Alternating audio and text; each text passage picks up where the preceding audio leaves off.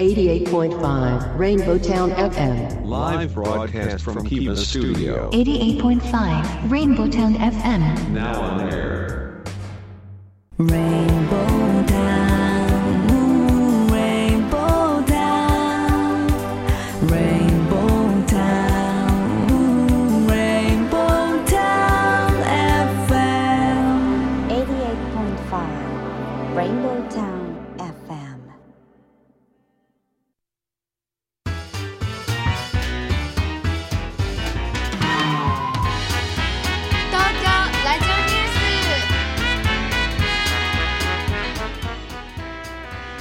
時刻は14時を回りました。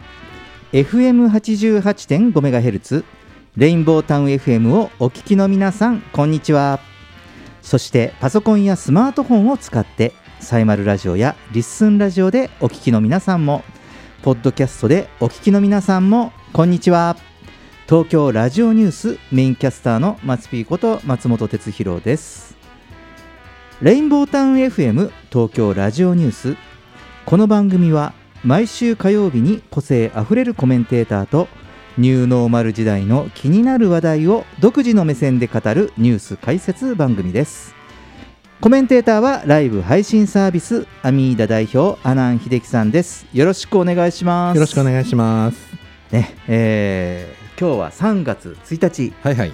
ですね、はいえーもう月替わりとともに、うん今日はもう春の陽気とはい。言いますか、うん暖かいですねあったかいですねう。んもうコートいらなくなりましたね。うん、私今日はあのロンティーにジャケットを羽織るというスタイルではい来ましたけど、はい。実は一枚家を出るときに、うん。もう一つダウンジャケットを薄手のダウンジャケットを着てたんですけど、はいもう暑くて 着てられない、はい。ねえうん。うんまあ、あっという間にねこういう桜の季節にこうなりましたけどね,、はいはい。まああのねそういう中でも、はい。えーまあ、日本の話からした方がいいのか国際的な話した方がいいのか まあ話題は豊富ですけどねはまあ、ちょっとさらっと言うとやはりこのね、うんえーまん延防止措置、い。うん。えー延長になるとかで、はいろいろね、まあ、こう動きの、ね、制約というか、まあ、その制限された期間が、まあ、もう少し頑張らなきゃいけないかなと、え。はい。えーみんなね、うんもう少しもう少しもう少しね。もう少しでここまで来たからう、ん。うんもうここまで来たからあともう少し、うん。ねえー頑張りましょう。はい。うん、そして、えーまあ、世の中というか、まあ、国際問題というか、まあ、地球問題ですよね、もうね、すでにね、はい。うん、この、えーロシアのウクライナ侵攻というニュースがはい連日、ううんん。でねえー、と先週はね、あの国内あの、まあ、各紙のうんトップが、まあ、どこも国際情勢でウクライナだったですよって話をしましたけど、はい。もうねあの各の各紙の新聞紙面トップなんて話じゃないですよね。はい。僕はあのなんか毎時間うん。なんか少し時間が経つとなんか状況変わってないかはいな。っていうふうに、うん。うん、やはりこうニュースを気にして見てたり、はい。でやはりちょっと国内のニュースよりもあの BBC とか CNN がやはり早いから、ううん。ん。だからそういう通信社のニュースをなんか家とか部屋ではかけっぱなしにして、ね。なんかなんかあったらすぐ見たりとか、うん。あと SNS もね。そうですね。どんどん新しいのをこううん。現地の人が SNS でこんな感じですよっての上げてたりするんでそうですね、うん。かなりリアルというか 今までは起きたな戦争の中でもなんか他人事じゃないって思えるうん、一番ね。そうですうんね、身近な感じにうん、感じるそうですよね。戦争ですね。はい、あのとても感じるのは、やはりその経済主導の世の中なんだなっていうことをうん。とても強くはい。感じていて、うん。でまあ、それがまあいろいろねあのこう今被害のニュースとかい。侵攻がのニュースもあるんですけど、はい。あの僕は一つはその金融決済網です、うん。あのいわゆる SWIFT、はい。ね、この、えー国際的な、えーまあ、決済機関から、えーまあ、ロシアを、えー解除すると、はい。まあ、離脱させるとうん。いうことですよね。はい。これってあのいわゆる言い方変えるといわゆる経済封鎖というか、うん。うん。ね。まあ、ロシアを経済鎖国状態にするわけうん。ですよね。はい。うん、なので、まあね、皆さんもニュースを見たりしてたらお気づきかもしれませんけど、やはりもうそういうふうになると、うん。あの例えば日本でも油田の開発とかあと天然ガスの開発にいろんな商社も参画して、うん。まあ、国同士で国際事業みたいにやってるんですけど、うん。もう即日撤退ですよ、うん。うん。まあそりゃそうですようね。ん、即日撤退してますもんね。どんどんそういうニュースがこう入ってきていて、うん。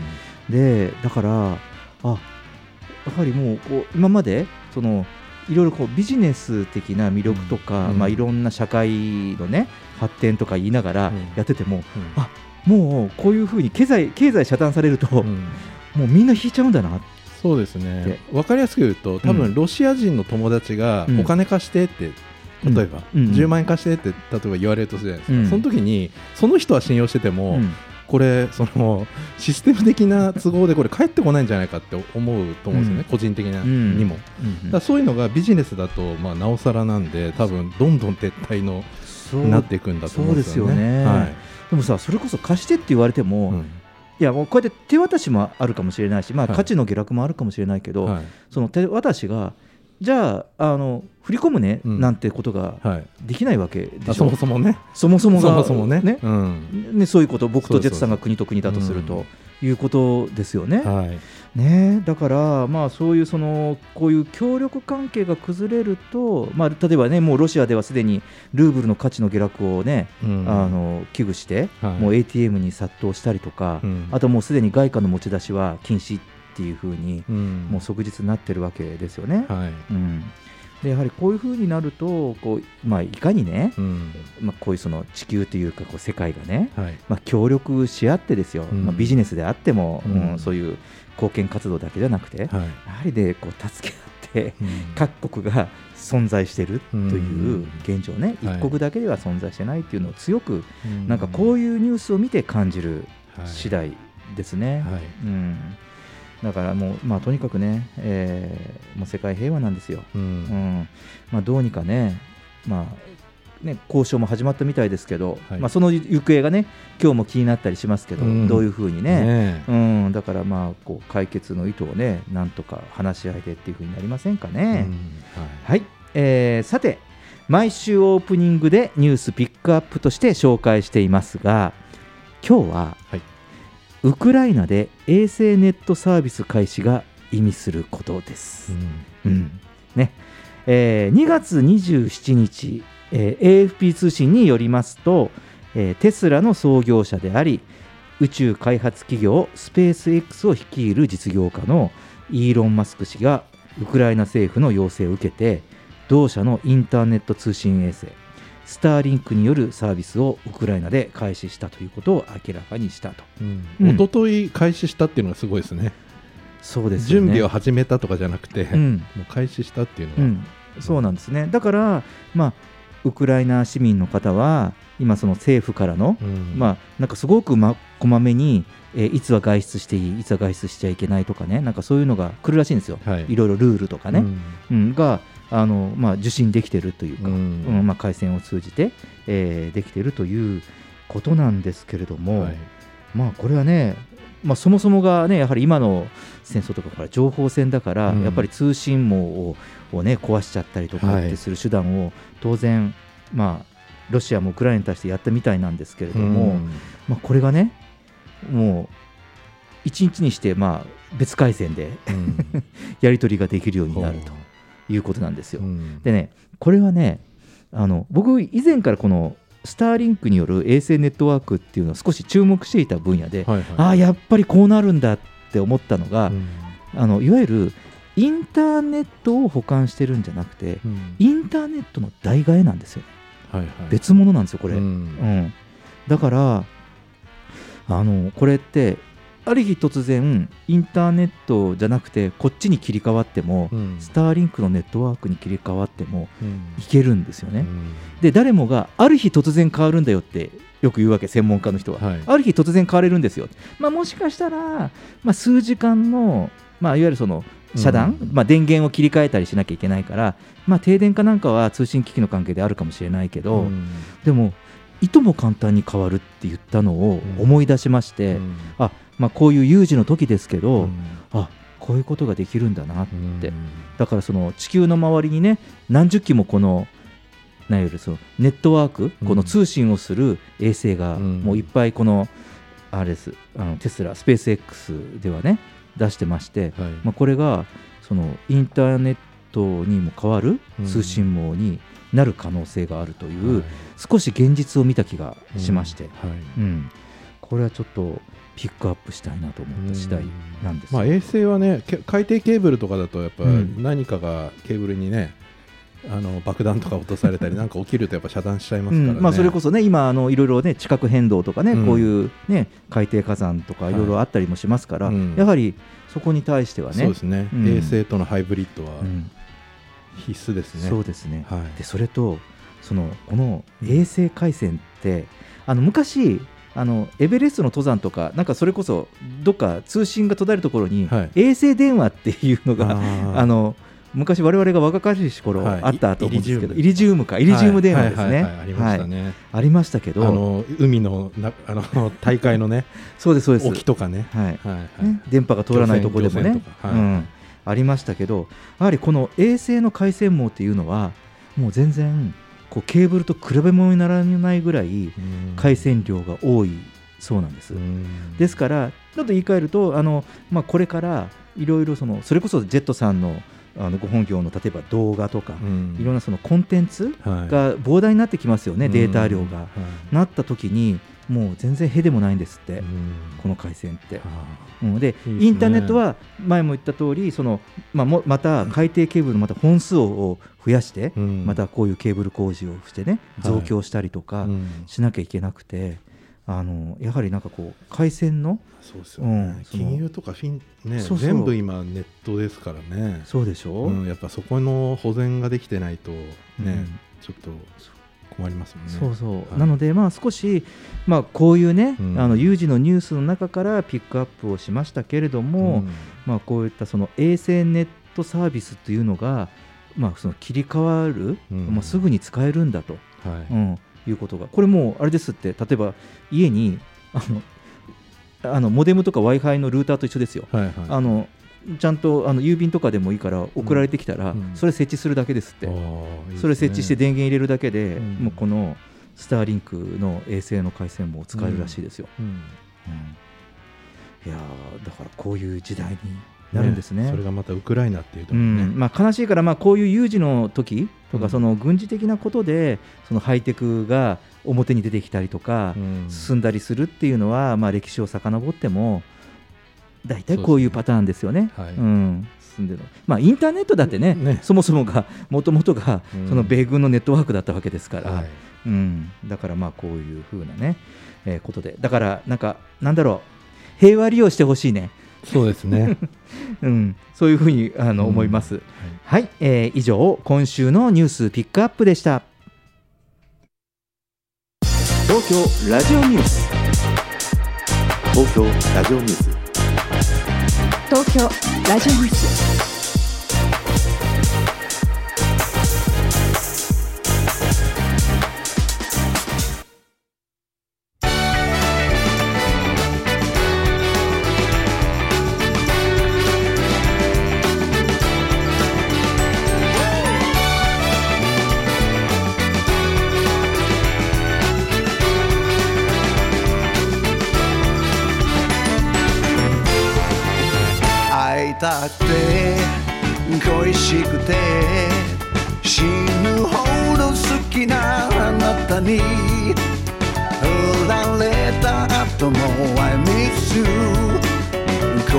孤独な夜がまた来る I'm alright 今夜こそこんな暮らしにおさらば。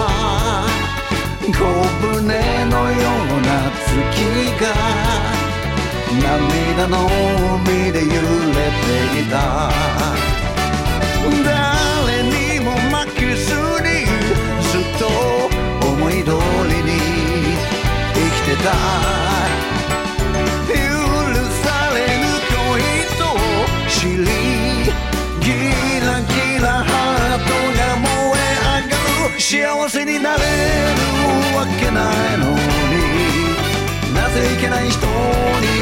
しちゃうんだろう。この世はそれほど真っ赤なのに。それでも明日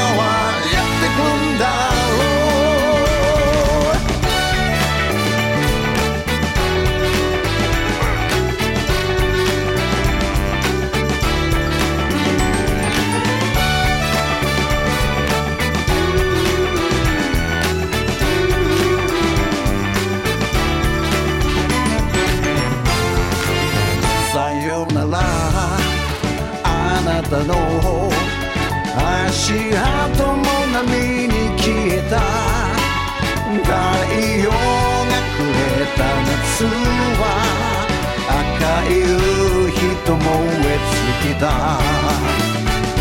体が壊れるほどきつく抱いてと言ったね言ったね。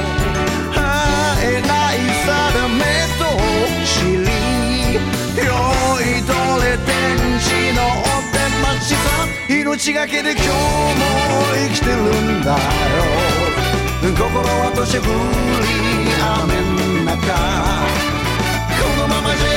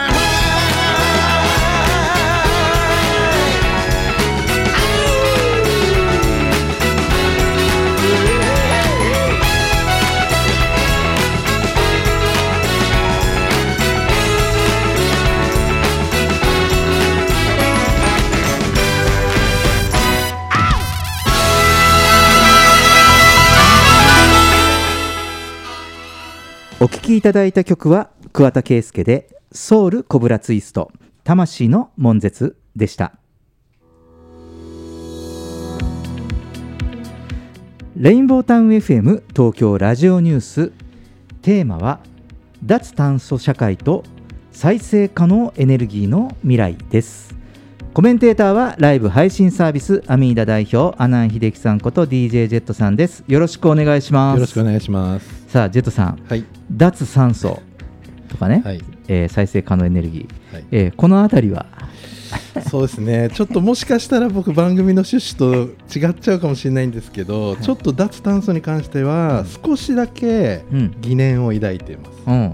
どんなところで？あのーうんまあ昔あの僕あのーきょえー、とサミット洞爺湖サミットの時に、うんうんはい2008年かな？うんに、えー、と洞爺湖サミットの1か月前ぐらいに青森で G8 の部会があったんですね。ほうほう。で、うん。えーとまあ、当時東電の勝俣さんとか、うん。まあ、ああいう方も出てて社長さんとかですね。うん。でまあいろいろ有識者が集まってまあうん。いろいろこう、まあ、脱炭素のことを話す、うんうん。えー機会があったんですけど、うんうん。その時にまあ僕はもうビジネス当時はまあ地球のためとかっていうよりは、うん。まあ、ビジネスのことしか考えれなくて、うん。でまあやっぱりこれからは、えー CO2 削減だと温暖,、ねおえー温暖化対策だっていうことで、うん。えー言ったんですけどその時にこうみんないろんな人にこう聞いたんですよね話を、うん。そしたらみんな意外とほ本当に温暖化になってるかとか、うんえーその仕組みとかっていうのが意外と有識者の人も分かってなくてね。まあ、そう言われてるよねぐらいな感じだったんで、うんえーこれ温暖化対策って大丈夫なのかなみたいな感じでいろいろ調べて、うん。そうするとやっぱりあのなんかビジネスの匂いとかエネルギーのなんかこうんうん。の利権の取り合いとか、まあ、そういう匂いがちょっと、うんうんあの中に入ってみたらしちゃって、それからちょっと、まあなるほどね。うがった見方まあもちろん、うあの合ってることもあ,、うん。るだろうしだけどはい。少し疑念を抱いてるっていうのが、まあ、正直な。その洞爺湖サミットって今からどれぐらい前ですかね？2008年なんでもう、ん？そうですね。10 22年ですからもう1415年ぐらい前ですね、はいうん、やはりまあそこからね、えー、と世の中の環境、うん。特にまあその地球が、まあ、我々はねどんどん経済成長していけば、はい。ね、もっともっと発展するんだと思ってた時代から、うん。やはりまあ、この番組でも、うん。まあ、話題にするようにその、まあ、地球の環境とか、はい。えーまあ、こういう、ね、存続的なこと、うん。はい。地球そのもののね、はい。やはりまあそういったものが、まあ、だんだん分かってきてうん。た時からすると、うん。やはりこうだいぶこう認識というか、うん。あーまあだから多分その当時の人たちもあんま分かってなかったっていうのは事実かもしれないですね。うん。うん。まあ、それであの、まあ、最近ではその改めてその、まあ、よく聞くその脱炭素、うん。ね、でもなんとなく難しそうはい。な感じ、ジェスさんも言った通り、いや、そういう有識の方々もあんまよく分かってなすなかったですよという通り、まあ、今、こうやって耳をするけれども、我々もあまり分かっている方もそんなに多くはないのかもしれないかなと。うん。うんで、まあ、SDGs も言われているので、まあ、地球温暖化を防いで SDGs 達成のための、まあ、必須の、うん。ねまあ、脱炭素って言われてますけれどもそもそも脱炭素って何なのかっていうね、まあ、少し私たちも子供になって考えてみようかなと、はい。えーいう感じですけどまあ一言で言うと分かりやすく言うと二酸化炭素を、まあ、出さないということを言ってるんですけどね、はい。これたまかなり、えっと短絡的な言い方かもしれません。うん。あのー僕も個人的には二酸化炭素って適量地球上に必要でないといかないし、はい。えー、と植物が育つためには二酸化炭素必要なんですよね。ううん。うですね。だからまあうまくこうバランスが必要なもの。ただ、えーとまあ、その我々の生活がだんだんその文明が高度化してきて、えーまあ二酸化炭素というものを、うん。まあ、こういう気体をたくさん出すよう出すような、うん。まあ、こう文化発展をしてるんですよね。はい。うん、だまあ基本的には、まあ、物を燃やすという行為ですね。うん。うん。まあ、着ているものすら、ね、あの出すわけですね。やはりその河川、はいねえー、とやっぱ石油の化学製品でできているものとかを我々も着たりしていますし、パッと見渡してもプラスチック製品はたくさんあるわけで、うん。まあ、そのためにはやはり石油が燃やされてるわけです、炭素が発生する。だからやはり、まあ、文明が高度になってはなるほど、うん。えー二酸化炭素は出てくると。はい。うん。まあそのねまあ、こういったものがあの、まあ、いわゆるちょっと問題とうん。なってくると。はい。うん。でまあ、そもそもその地球の周りを覆ってる気体っていう、まあ、いわゆる我々はあの大気はい大気汚染とかね、はい。大気圏突入とかって、はい。ね、俗に言う空気とかっていうふうに言いますけれども、ねまあ、これがそのなんていうんですかねその二酸化炭素の量が、うん。大気中の量があまりにもちょっと増えすぎると、うん。えっと、大気バランスが崩れると、ね、いうことを、えー問題にしています。うん、ですね。まあ、ちょっとここら辺っていうのがね、えーまあ、その化石燃料に頼ってきた、まあ、今の社会でうん。という話なんですけど、はい。そのじゃあ、えーこの排出量を実質ゼロにしようっていう動きが脱炭素なわけですね。うん。であの実質ゼロ運動とか最近ポスターも見るようになってきましたけれども、はい。あの注目しなよく見なきゃいけないのはその実質ゼロ運動うんなんですね、はい。だから、えーこの脱炭炭素でこう二酸化炭素の排出量をゼロにしましょうっていう話ではないうん。ということです。はい。うん。で、えーどういうことかというと、えーその今の社会の中であと,、えーと自然の循環も含めて二酸化炭素のをゼロにするっていうことはありえないうん。話はいなんですね。はい。なので、まあ、いわゆる呼吸するなっていそうそうそうそう、ね。そうそうそうそう、うん。だけど、えー、と今はそのいわゆる、まあ、植物が二酸化炭素を吸収して、うん。まあ、分解していくわけなんですけど、うん。まあ、そういったその二酸化炭素の発生とうん。その処理が見合ってないわけです。うん。うん、だから、えーまあ、今文明が発達しすぎるとどんどん二酸化炭素を発生してしまう社会になってきたんだけど、うん。少しそこをコントロールをして、えーいわゆる自然処理うん。ができるようなぐらいに二酸化炭素の発生量を落としていこうよというのが、まあ、この脱炭素社会実現の基本の思想なんです。うん。でまあ、この状態をこれも最近よく聞くこ言葉です。カーボンニュートラルというふうに言うそうなんですけど、はい。うん。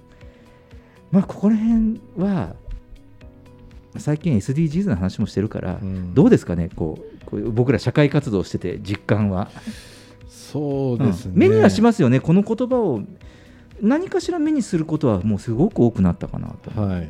まあ、二酸化炭素は出すけど、うん。まあ、その分、まあ、昔僕も植林とかよくやってたんですけど、うん。えーまあ、することによって、まあ、二酸化炭素を吸って、うん。えーまあおね、屋上の緑化計画とかも結構ありましたけど、うんうん。まあ、それで、まあ、チャラにするみたいな、うん。まあ、ところですね。うんうん。はい。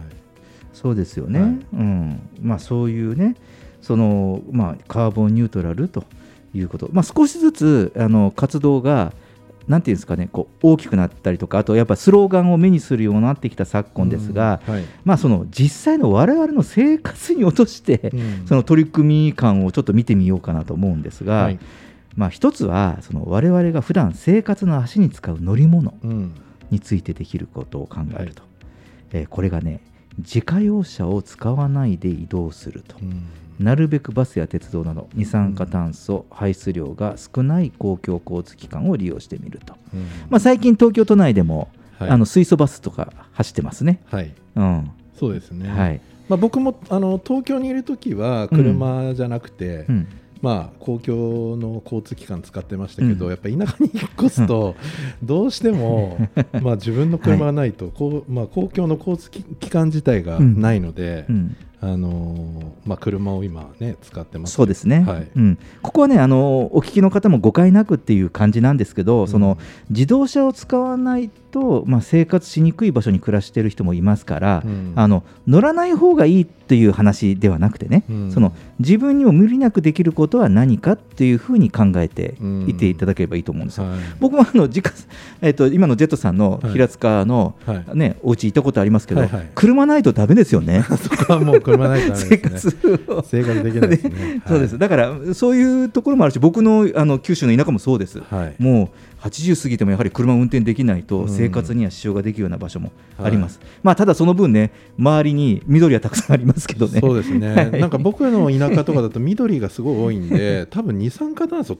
れ気中に0.04%ぐらいしかないんで、足りないんじゃないかなと逆に。うんそうですね。思って出さなきゃいけないんじゃないかなとも思ってるんですけどね。あのねあの、まあ、もう少し細かく言うと、うん。やはりその例えばしほらあの首都圏とか、うん。まあま、街中だと、はい。もう当然ながら車の量もあるけど、うん。反対にそれを処理する緑も少ないじゃないですか、はい。だから、まあ、あの局所的に、うん。うん、やはりやその、うん、不足になる場所もあるので、まあ、全体からするとちょっとバランス、うんだから、まあ、ここはね本当になんかその自分たちのその生活の中で、まあ、うん。バランスを取る必要は出てくるんですが、はい。まあ、他にはねその長距離の移動を工夫するとか、うん。まあ、新幹線とかはあの結構あのカーボンニュートラルな乗り物らしいんですよね。うん、であと、まあ、街中だとカーシェアリングをすることによって、うん。あのまあ、そもそもが自動車の台数を減らすとうん。いう考え方ですね。あーまあ、実はあの僕もあの手前味噌ですけど街中に住んでいるので、えー、と一昨年ですかね、うん。で自家用車はやめて、うん。今はカーシェアリングを,、うん。を利用しています。実際やはり私はそうです、うん。あとあの宅配便とかね。うん。やっぱそういったものもあのこれね今日からでもできるかもしれない我々も、うん。あのできる限りまとめ配送してもらうとかね、うんうんうん。再配達を防ぐように、うんあの指定時間指定して、うん。あの何回も来るとほらトラックがねあの移動移送する、うん。う移動する量エンジンを動かす量が増えるじゃないですか、はい。まあ、そういった細かいことからでもできたりするのかなうん。というようなことを言ってますけどね。うん。それあのあれですね一人当たりの、うんまあ、移動距離に対する二酸化炭素のうん量を減らしていくっていうことそうですね。簡単に言えばねうん、そうです、そうです。うん。なので、まあ、ちょっとこういったね、その改めて、まあ、こうやって話をしてみると、まあ、単純なメカニズムなんですけど、うんなかなかやはりこういうふうにゆっくり整理して考えたりすることって、我々の日常生活の中にあまりないじゃないですか。うんはいうんだからね、まあ、少し今日は、少し前半の中で脱炭素とはいいう話をしてみました。ではちょっとここで一曲いきましょう。あいみょんでハート。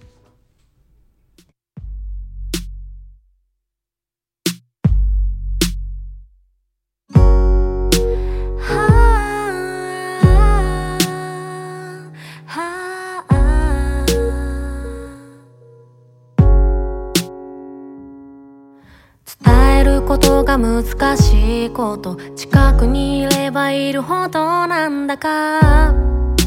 胸が痛い。眠たい夜に眠れないこと。予測できない帰りを待ってる。私がいる。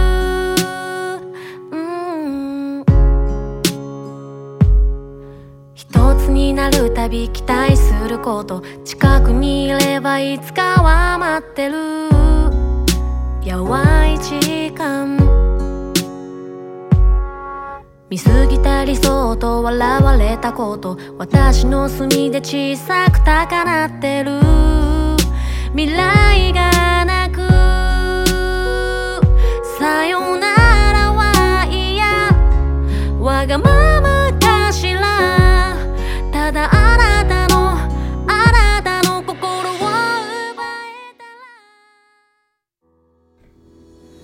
今日は脱炭素社会と再生可能エネルギーの未来という話題でお送りしています。ええーここまで、えー脱炭素社会について話をして、まあ、次はではどうやって 我々は、ね、化石燃料エネルギーに代わるエネルギーを確保するのかと、えーいうことで、えー話をしてみたいかなといわゆる地球に優しい再生可能なエネルギーの話ですね。でまあこの話をすると主に、えー太陽光とか、えー風力あと地熱といった、まあ、地球資源の一部を、まあ、自然界に、まあ、常に存在するものですよね、そういったエネルギーのことを言ってまして、はい。でまあ環境に優しいのもありますけど、まあ、枯渇する心配がほとんどないと、うん。うん。まあ、新しいエネルギーとして注目されてきていますが、まあ、ジェットさんはあの太陽光パネルはい。の,、あの設備とか、はい。あと風車？はい。あ見ますか？まあよく見ますね、あの僕の前の家のあの農家さんのあの大きいあうん。の蔵があるんですけど、その 屋根にもずーっと太陽光パネルが、そうですよね、はい、あって、農家でも太陽光パネルが、僕の実家も九州の田舎もそうなんですよ、はあはあの結構耕作放棄地になったところが、ん。太陽光パネルのダーッと太陽光パネルの畑、はいはい。みたいな感じに、ん。まあ、ちょっと斜面ですけどね、はい。になってたりとか、うん。あとあのち田舎のね山の上に小さな風力発電、白いね、プロペラがね3基ぐらいできてて、はい。風力発電の設備がはい。できたりしています。うん。うん、だからまあこういったものをね、はい。なので、まあ、ちょっと気にしてみたら郊外にいた時に見かけたりするものじゃないかなと思うんですが、はい。でまあ、これがねその図らずも、まあこのまあ、今回のロシアのウクライナ侵攻で、まあ、石油や天然ガスのエネルギー供給の懸念というのもありましてこの再生可能エネルギーへの注目が急激に高まっているという感じです。うん。でただ、まあ、その一方でその課題も多くて、エネルギーの密度が低いんですね。いわゆるそのエネルギーを発生させる大きさがそんなに大きくないと、はい。うん、設備の割には。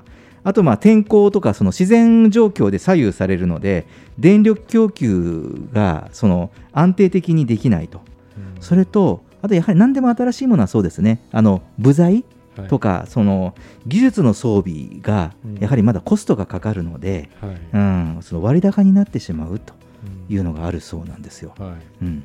まあ、最初の頃は結構その売売電電気を売るっていう、えー買い取り保証みたいなのつけてたんでみんなやりましたけど、うんうん。なんか最近積極的にこうなんですかね太陽光をバーンってつけるそうですよね。話とかちょっとトーンダウンしてきた感じもしないでもないそうですね。なんかなんだろうバーンとなんかこう流行りみたいで来たけど、なんか今度はこう安定的にこう、うん。なんかこう先をしっかり見据えながらやっていこうという動きになってるんじゃないかなというふうに思います。はい。うん。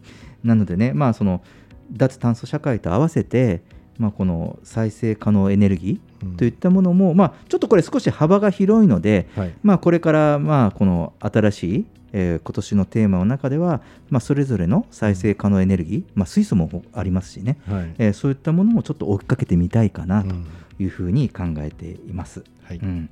まあね、あともう一つはまあ電力消費を抑えるのも、この文明が進んだ、まあ、今の我々の課題かもしれないですね。はい、はい。えージェットさんありがとうございました。レインボータウン FM 東京ラジオニューステーマは脱炭素社会と再生可能エネルギーの未来でした。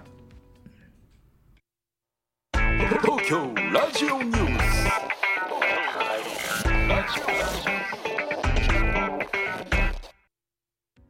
さああのこの世界に深刻化するその食料問題を最先端テクノロジーで解決しようという取り組みがあります。うんこちらフードテック、ねえーこのフードテックについてちょっと話をしてみたいかなと思います。えーまあ、こう言って,、えー言って字のごとくですけどフードとテクノロジーを融合させたフードテックという注目技術なんですね。えーで注目を集めることは知っていても具体的な意味合いや取り組みまではわからないという人も多いのではないでしょうか。えーテクノロジーの領域がどれほどまあ食に適用されているか、まあ、その具体的な取り組みについてちょっと触れてみたいと思います。はい。えージェットさんはフードテック、はい。えー聞いたことありました？知ってましたこれね僕はあの、うん。結構その、まあ、やらしい話ですけどやっぱビジネス的にすごく、うんうん まあ、興味があって、うん。まあ、今までもテクノ、まあ、ふ食のテクノロジーって加工とか、うん。まあそのまあ、いろいろブレンドしたりとか、うん。あの保存するための、まあ、技術とかっていうのってあるんで、まあ、今更フードテックっていうのがあのなんだろうっていうのもあるんですけど、うん。やっぱりここからのその、まあ、食糧難とかに対して、うん。えーよりこう、まあ、いろんな環環境問題とかこういうことに対して強,、強くしていくっていうところで、うんこのテクノロジーっていうのが、まあ、水耕栽培とかもそうですけど、うんうん。すごく興味があったんで、うんうん。まあはい、言葉は知ってます。うんそうですね。あのフードテックっていう言葉は使わなかったんですけれども、うん。まあ、これまでもうん。いろいろその水耕栽培であったりとか、スマート農業の話もそうですが、はい。まあ、このフードテックということについては、うん。あの話題では取り上げてはいたんですね。はい。うん、でこのフードテックとは、まあ、この最新のテクノロジーを駆使することによって全く新しい形で食品を開発したり、えー調理法を発見したりする技術なんですねで新たな食の可能性として注目されています。例えばこのフードテックによって植物性タンパク質から肉を再現したり、うん。最近出てますよね、はい。単品で必要な栄養素を摂取できるパンやパスタを開発したりすることがはい。可能です、お世話になってます。はい、僕もすでにお世話になってます。ね。はい。はい、ちょっとこれ別の番組でも話したこと確かあるんですよね。僕はあのアスリート食として使ってますうん。みたいな感じで。はいで、えーまあ、そのため、えーフードテックは世界的に深刻化するその食料問題を解決する方法としても非常に注目されています。うん。でこのフードテックが生み出す最大のメリットは食に関するさまざまな問題が解決できる可能性があるということで、えーまあ、これからはフードテックが解決できる問題を取り上げて、まあ、どのような取り組みが、まあ、具体的に行われているかという話をしますとですね、えーこれはその食まずドストライクに食料不足を解消する方法として期待されることというのは、例えば、えー AI で搭載された機械で無人農場を経営する技術が開発されれば、まあ、効率的に農作物が作れるわけですよね。はい。だから、まあ、今、人手不足だとか、まあ、一人で生産する量が限られているけれども、えーそういったその、まあ、ロボット農業とかね、AI 農業とか、えーまあ、そういったものを駆使することで、えー少ない人数でも生産量を上げれる、ねそういうことでその食料需給を賄っていこうという考え方ですね。はい。うん、で食品生産の新技術や新素材などの開発もこれも食料問題解決の糸口として期待されてまして、で、えーこれとまたもう一つは、えーいろんな角度でフードテックっていうのは技術があって食材を長期保存する方法においても開発研究されていて、でやはりこの保存する長期保存ってすごくキーなんですよね。で世界には食料不足による飢餓に苦しむ人がいる一方で、まあ、先進国においては多くの食料が廃棄されているっていうのが実情なんですよね。うん、でそうするとこの食料が長期保存されると,、えー、ともし使わなかった場合でも使われるところに回すことができたりとかね、うん、そういうことができますのでこの食料バランスを均等にできる可能性があるわけです。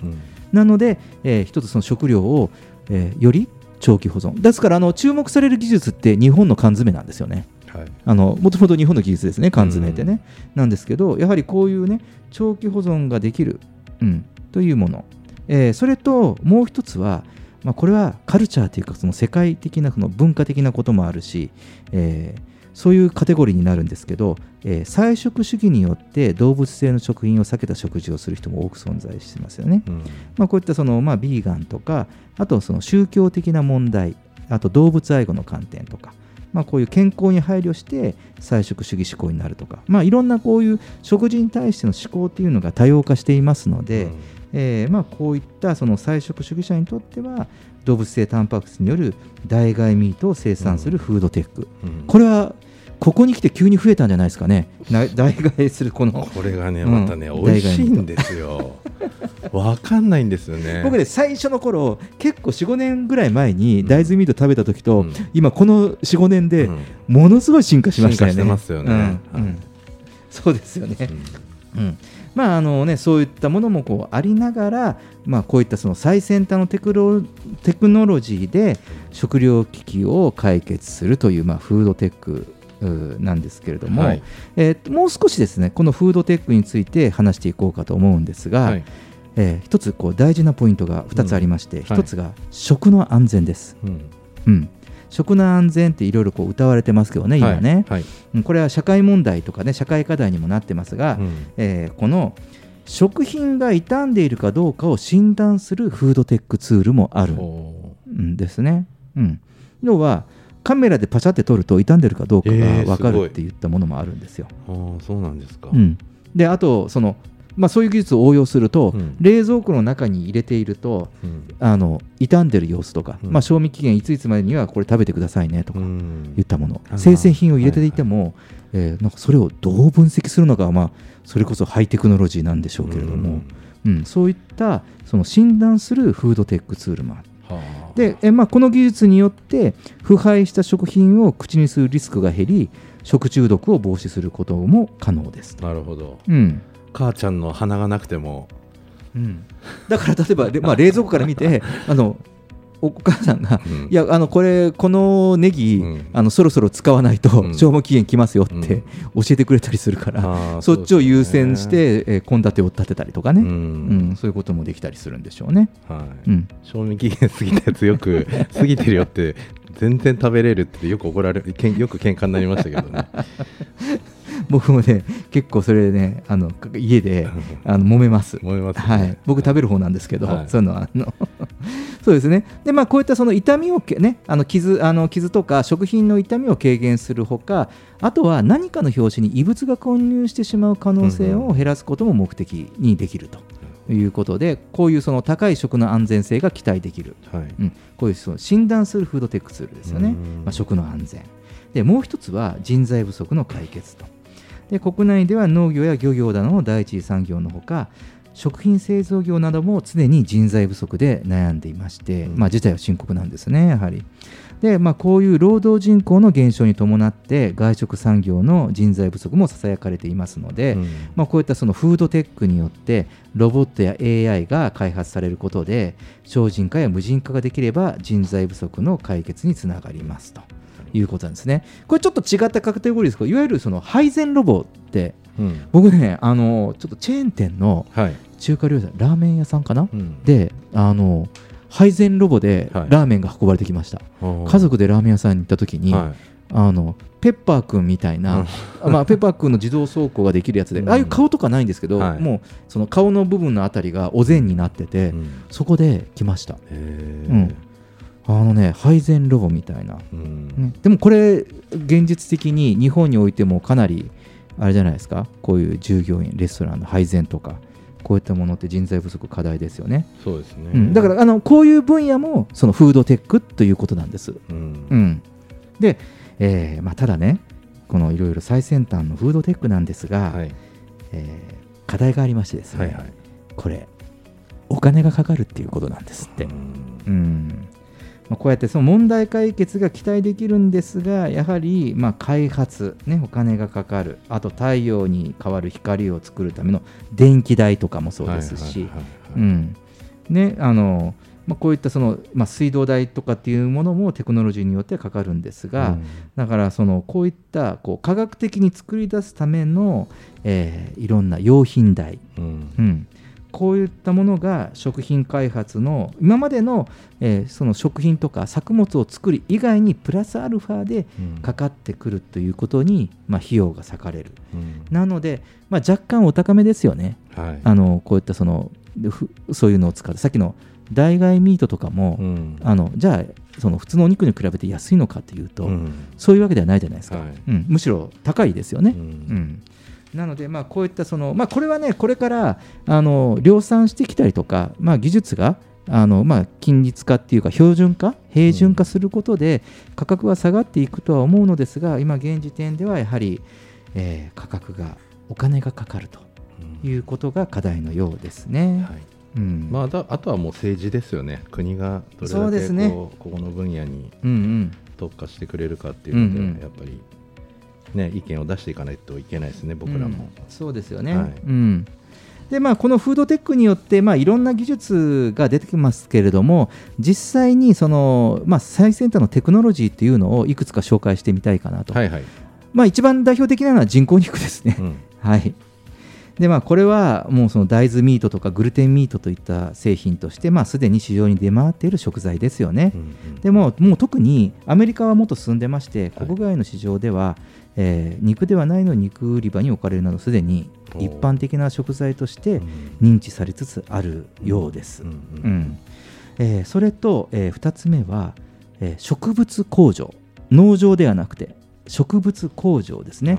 うん、これもね話題にしましたよ以前、うん。あの農業は異常気象とか害虫とか外的な要因に強く影響を受ける産業ですよね、うん。ですから今年の気候なんかもかなり影響を受けたんじゃないかなと思いますが、はい。えーこれはもう国内問わず世界的な問題としてなっておりますので、うん。これをその植物工場というそのフードテックで屋内での栽培を可能にすると。いうことですね。でまあ、これによって天候とか害虫に左右される心配がないと。うん。でもう一つはあの今度は世界的に見るとその食物を作ることに適してない地域。うん。でも例えばその砂漠でもあの気候がそのどうしても、えっと、寒冷地であっても農業を営むことができるようになるというこういうメリットもあります。うん。で各生産者の生産性が飛躍的にアップすることが期待されている、えー技術なんですね。もうこれはもう具体的にもうあります。僕もあの九州の、えー福岡の工場を実際に見学に行きました。はい。うん、で、えーあとは、えーまあ、細胞培養って言って なんかそのね、えー動植物のこれ何の話だっけ？ふふ食べ物の話ですよね。食べ物です。はい。細胞培養、はい、細胞培養、うん。はい、でこれねその食べられる部分の細胞だけを抽出して、はい。それを培養すると本物と変わらない肉や魚野菜などを作り出すことができると、まあ、ここはあその微妙なとこですよね。イメージ的にね、うんうんうん今までねその遺伝子組み換えとかいろいろ話題にもなりましたから、はまあ、ちょっとここはねもう今現時点においてはハイテクすぎて、うん。ちょっと想像の域を超えてきますが、はい。うんまあ、こういうその、ね、代替製品ですよね、うん。こう増増殖させるとはい。いう考え方、だからこう新しく土から作るんじゃなくてうん。すで、にあるものを細胞培養して作っていくなんかもうドラえもんの世界みたいですね。そうですね。なんか本当になんか SF の世界ですよね。でそして、えー最後に、えー新食材ですね。うん。えーこれは今まで人類が、まあ、普通には食料食事食料としては、えー生産することがなかったフードテックもありまして、うん。えーミドリムシを粉末にしてクッキーやドリンクにした製品。うん。あの番組でも取り上げましたよね、はいはいはい。コオロギの粉とかね、うん。虫の粉がうん。非常にタンパク質が高くて栄養価も高いと、はい。うん、これで焼いたケーキとかクッキーとかそお好み焼きとかができるんだとうん。いう話をしましたけれどもこれがその新食材です。うんでこれも国によっては、えー食べられていたものもあって高級食材として使われることで、まあ、栄養価も高くてですね注目度の高い新食材、へうん。どうですかね。すごいですね。どうですか本当。これジェットさんこのこのあの食の未来は未来というかもう本当になんかどあのドラえもんで あのバイバインっていうあの道具があるんですけどどどら焼きがあと1個になっちゃってどうしようもうこれ食べたらなくなっちゃうしって言ってポタってた垂らすとこうどら焼きが2つになってまた何分かするとまたそれが4つになってって言ってもうその世界に入ってきましたね。さっきの細胞培養なんて本当にその世界になってきてますよね。いやいやいやいやいや、すごいです。これは食の未来は明るいと言えるのか。言えるのか。ね、うん、でもただまずねそのこうまあいわその地球の資源、はい。やはりまずそこはベースですから、なんかそこをこう守るというはい。活動にも意識を向けたいところかなって改めて思いますよね。はい。うん、まあそのこうやって人類は生きる手段はいろいろ持ってるっていうのはこう分かりましたし、うん。うん。ただあの今日の一番最初の冒頭の話とは逆でねあのその2050年に本当にこう人口爆発で食料危機って言われたことが、うん。えーまあ、今回の、まあ、今朝の昨日の発表で、まあ、今朝の報道で、えー20年ぐらい手前に来てるわけですよね。うん。うん。だから反対にやはりこれはその人間の努力っていうか、人類の努力でその2005逆ができるなきゃいけないんですよね。いやもう10このテク年ないってことですもんね。うだからこのテクノロジーを使って本来逆になってほしいよね。うん。そのこういう食料問題が10年先送りになりましたと、ね。2060年になりました、うん。2070年になりました、うん。いや、もうこういう問題が2100年、どんどん先延ばしになっていって、うん。もう全然、まあ嬉しい手が届かないくらい先に行ってますみたいなことを、こういう最先端テクノロジーで実現できたらなと思いますね。レインボータウン FM 東京ラジオニュース、えー後半はですね最先端テクノロジーで食料危機を解決するフードテックという技術を中心にお話をしました。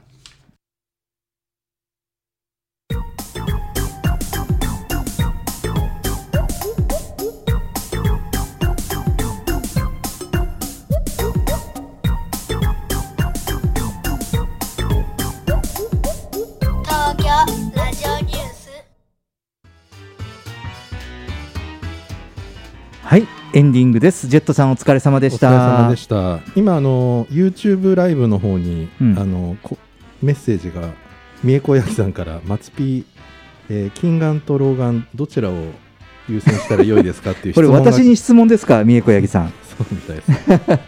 どうして分かったんでしょうね。私もねあの近視から、まあ、老眼が少しずつ入ってきまして、これね専門の人に相談したんですよ、はいはい。そしたらね結論ねあのねどちらを優先かすするっていうかねシーンによって違うから、もう眼鏡を2つ持ちしてくださいって言われました遠近療養じゃなくて、うん、遠近療ちょっと遠近療養はね慣れないと危ないんですあって。ーそうですよね。うん、だからね2つ持ちしてくださいって言われました。だそうです。はい。まあ、ちなみにですね、えー私よりもジェットさんの方が老眼は進んでるようです。はい、はい、以上ご報告でした、東京ラジオニュースでは公式ツイッターと公式フェイスブックページを開設しています皆様からのご意見ご感想全国からの情報はハッシュタグ東京ラジオニュースとつぶやいてみてください。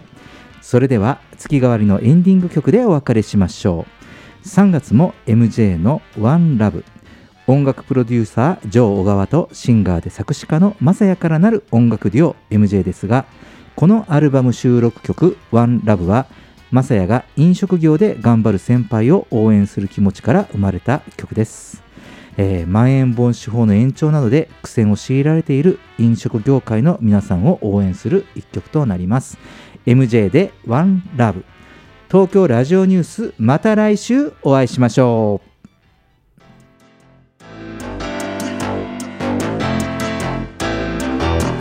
この場所で